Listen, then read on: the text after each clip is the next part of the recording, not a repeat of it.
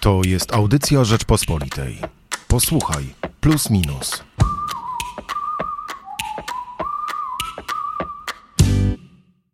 W najnowszym magazynie Plus Minus przygotowaliśmy dla Państwa sporo bieżącej publicystyki. Po pierwsze, Piotr Zaręba, tym razem nie politycznie, ale polityczno-kulturalnie, bo pisze o filmie Gierek. Był, widział i przelał na papier, co uważa nie tylko zresztą o tym filmie, ale w ogóle o polskim kinie, które mierzy się z okresem PRL. Wiktor Ferfecki za to przygotował znakomitą, moim zdaniem, sylwetkę Pawła Kukiza i całe story, opowieść o tym, e, co w tej chwili dzieje się z muzykiem. Byłym muzykiem, chyba już trzeba powiedzieć, i komisją śledczą. E, pytanie właśnie, czy sejmową, Zobaczymy. Na razie mamy senacką. Za to Jędrzej Bielecki rozmawia z premierem Łotwy, Arturszem Karinszem, na bieżące e, tematy. Oczywiście tutaj w centrum jest e, zagrożenie rosyjską inwazją. Łotwa, kraje bałtyckie e, to kraje też kluczowe w tej geopolitycznej układance.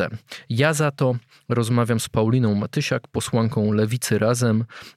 Paulina Matysiak padła ofiarą tak zwanego spoofingu. Czym jest spoofing? E, i co to e, oznacza i kto mógłby stać tak naprawdę e, za, za tym procederem. Wszystko w mojej rozmowie. A jeżeli przyjrzymy się okładce plusa minusa, to tam mamy temat trochę bardziej z boku, w sensie nic takiego super bieżącego, ale naszym zdaniem niesamowicie ciekawego, bo przyglądamy się nowemu kosmicznemu wyścigowi. I o tym wyścigu porozmawiamy dzisiaj w redaktorskim duecie. Michał Płociński i Hubert Salik.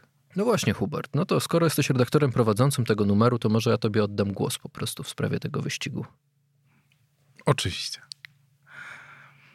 Myślę, że to, co dzieje się w ostatnich latach, jeśli chodzi o ekspansję kosmiczną, o, eksplorację kosmosu, jest mm, wyjątkowym okresem. Mm, taką symboli, symboliczną, mm, symbolicznym punktem jest ustawienie się na orbicie parę dni temu e, teleskopu Jamesa Webba, długo oczekiwanego teleskopu, który ma zastąpić Hubble'a, mm, dlatego że trzy czy cztery razy przekładano start tego projektu e, i teleskop ten znajduje się nie jak Hubble, e, nie jak teleskop Hubble'a, który jest zaledwie kilkaset mm, kilometrów od, mm, od e, stratosfery, ale prawie milion kilometrów poza Ziemią. E, to jest gigantyczna odległość. Trwało to bardzo długo. E, no i James Webb, teleskop ma umożliwić nam lepiej pozna lepsze poznanie wszechświata. Dodajmy, że jest olbrzymi, znacząco większy od poprzednika. No i znacząco technologicznie lepszy.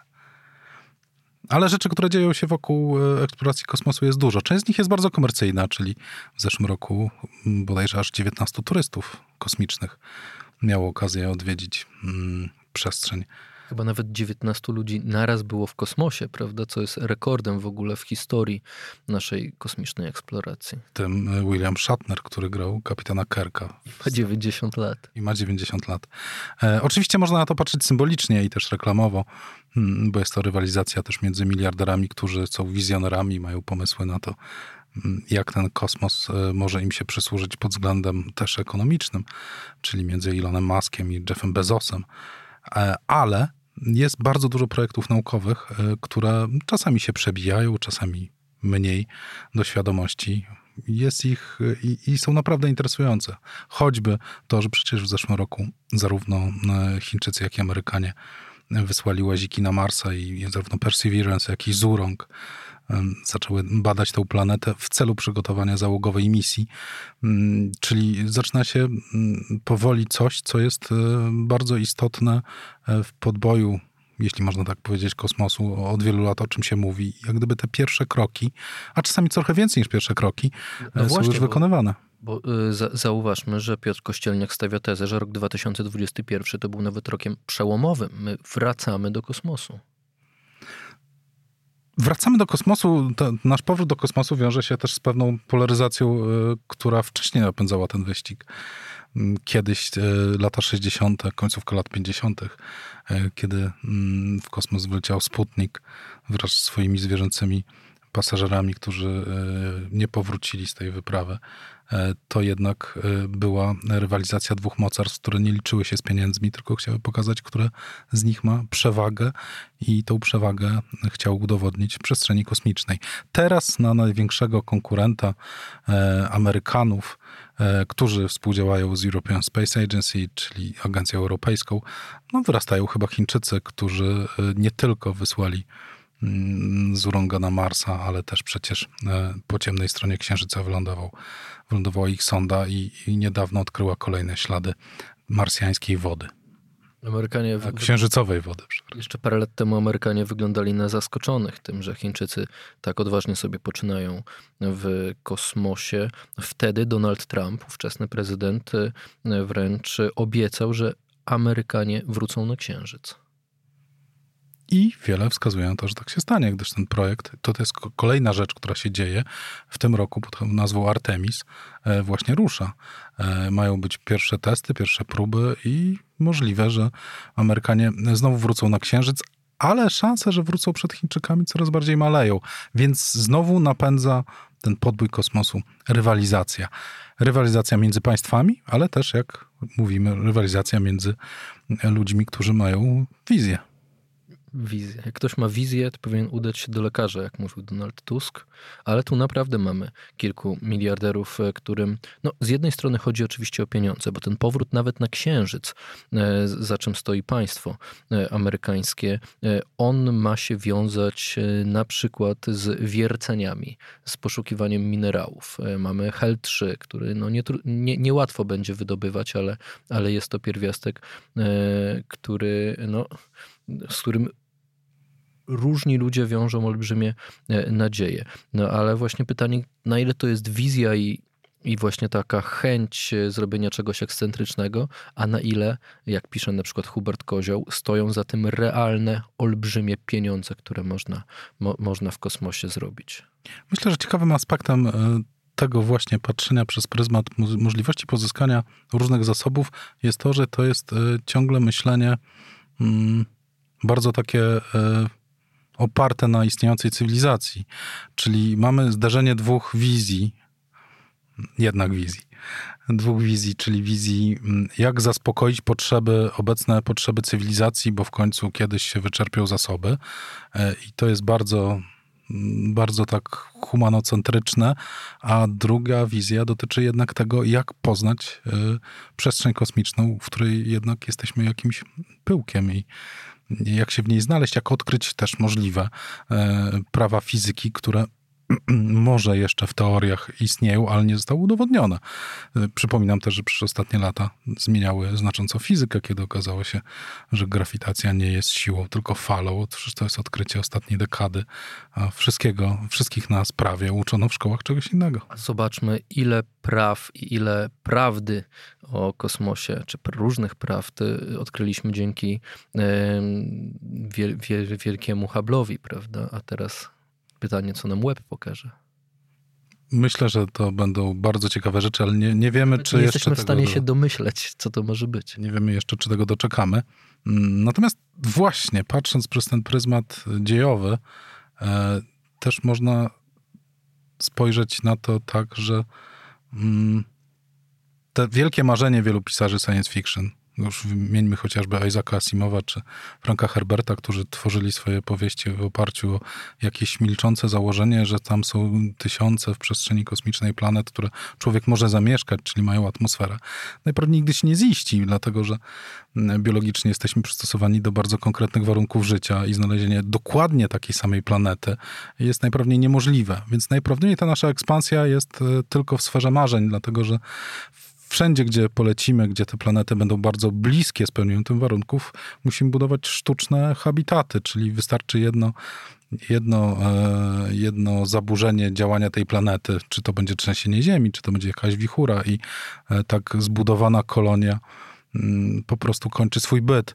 E, I dlatego może warto spojrzeć na to przez pryzmat samej Ziemi jako planety, to marzenie, mm, które które e, nam towarzyszy, możliwe, że skończy się razem z nami, gdyż mm, nie zdążymy uciec z planety, która w końcu może okazać się nie mieć tak e, dobrych warunków do życia e, gatunku ludzkiego, jak ma do tej pory, co będzie zasługą działania tego gatunku. Ale też y, próbujemy się przygotować na różne ewentualności. Na przykład y, Piotr Kościelniak często wspomina film Nie patrz w górę. Y, tam była kometa, która leciała akurat w stronę, w stronę, w stronę Ziemi. Zresztą, nie wiem, mnóstwo takich filmów było. Armageddon, prawda? to już w tej chwili NASA ma projekt, żeby sprawdzić, czy my jesteśmy w stanie zmienić tor lotu komety. To nawet nie jest projekt, bo, e, bo ta sonda jest już w przestrzeni kosmicznej, już trochę już się... tam leci. Ona już tam leci, żeby się zderzyć i, i spróbować zmienić trajektorię lotu. E, no, to jest no, ciekawy projekt i jakoś, jakoś jest realizacją tych marzeń i projekcji dotyczących tego, jak będzie wyglądał, wyglądała nasza przyszłość w kosmosie, który nas otacza. Mm, ale jednak najważniejszym chyba elementem tej eksploracji jest mm, poznanie wszechświata. I tutaj a nie, też. A, a nie rozwój? nauki, technologii? Bo e, Piotr Kościelniak stawia tezę, że, że nasze odkrywanie kosmosu jest tym, czym y, w średniowieczu, czy, czy, czy, czy chwilę nawet później, było budowanie wielkich katedr, czyli pewne marzenia, które napędzały rozwój. Tak, ale ta analogia bardziej odnosi się do tego, że między zbudowaniem katedry w Barcelonie na przykład, e, między początkiem jej budowy, a końcem jej budowy, czy w kolonii, jak pisze Piotr Kościelniak. Budowy wciąż nie ma w Barcelonie. Mm, mówię o katedrze Santa Maria del Mar, która była budowana w XIV wieku, akurat nie mówię o Gaudí, projekcie XVIII-wiecznym, XIX-wiecznym czy z przełomu nawet wieków, e, to, to, to chodzi raczej o to, że efekty tych niektórych działań zobaczą dopiero przyszłe pokolenia. Stąd chodzi o tą budowę katedr. Ale masz zdecydowanie rację. Ale nie, ale też pisze no, rozwój budownictwa, rozwój technologii. Piotrek akurat też nie wspomina o tym, o tym, e, o niektórych rzeczach, ale ten tekst jest bardzo wyczerpujący faktograficznie. Na przykład e, zarówno NASA, jak i chińska agencja kosmiczna pracują nad silnikami, które są e, oparte na e, energii jądrowej. Takie termoreaktory, e, które mają wynieść, wynieść w przestrzeń kosmiczną, a raczej może nie tyle wynieść, co pozwolić dotrzeć do celu, bo to dwa zupełnie inne elementy tego procesu. Jest pomysł silnika grawitacyjnego, który jeśli zadziała, jest przy bardzo znikomym e, zużyciu energii zewnętrznej pozwala, pozwala, pozwalałby pokonywać e, przestrzeń. E, Chińczycy też planują budowę elektrowni w ogóle na Księżycu. Pytanie brzmi, czy ta elektrownia ma na celu tylko i wyłącznie zasilanie ewentualnej kolonii na tym, tymże tymże globie, na srebrnym globie, czy, czy może będą chcieli ją przesyłać na i w jaki sposób. Kiedyś była, e, i to wcale nie taka abstrakcyjna, e, idea i pomysł e, windy kosmicznej, która miała unosić astronautów w przestrzeń mm, z powierzchni Ziemi. Tak?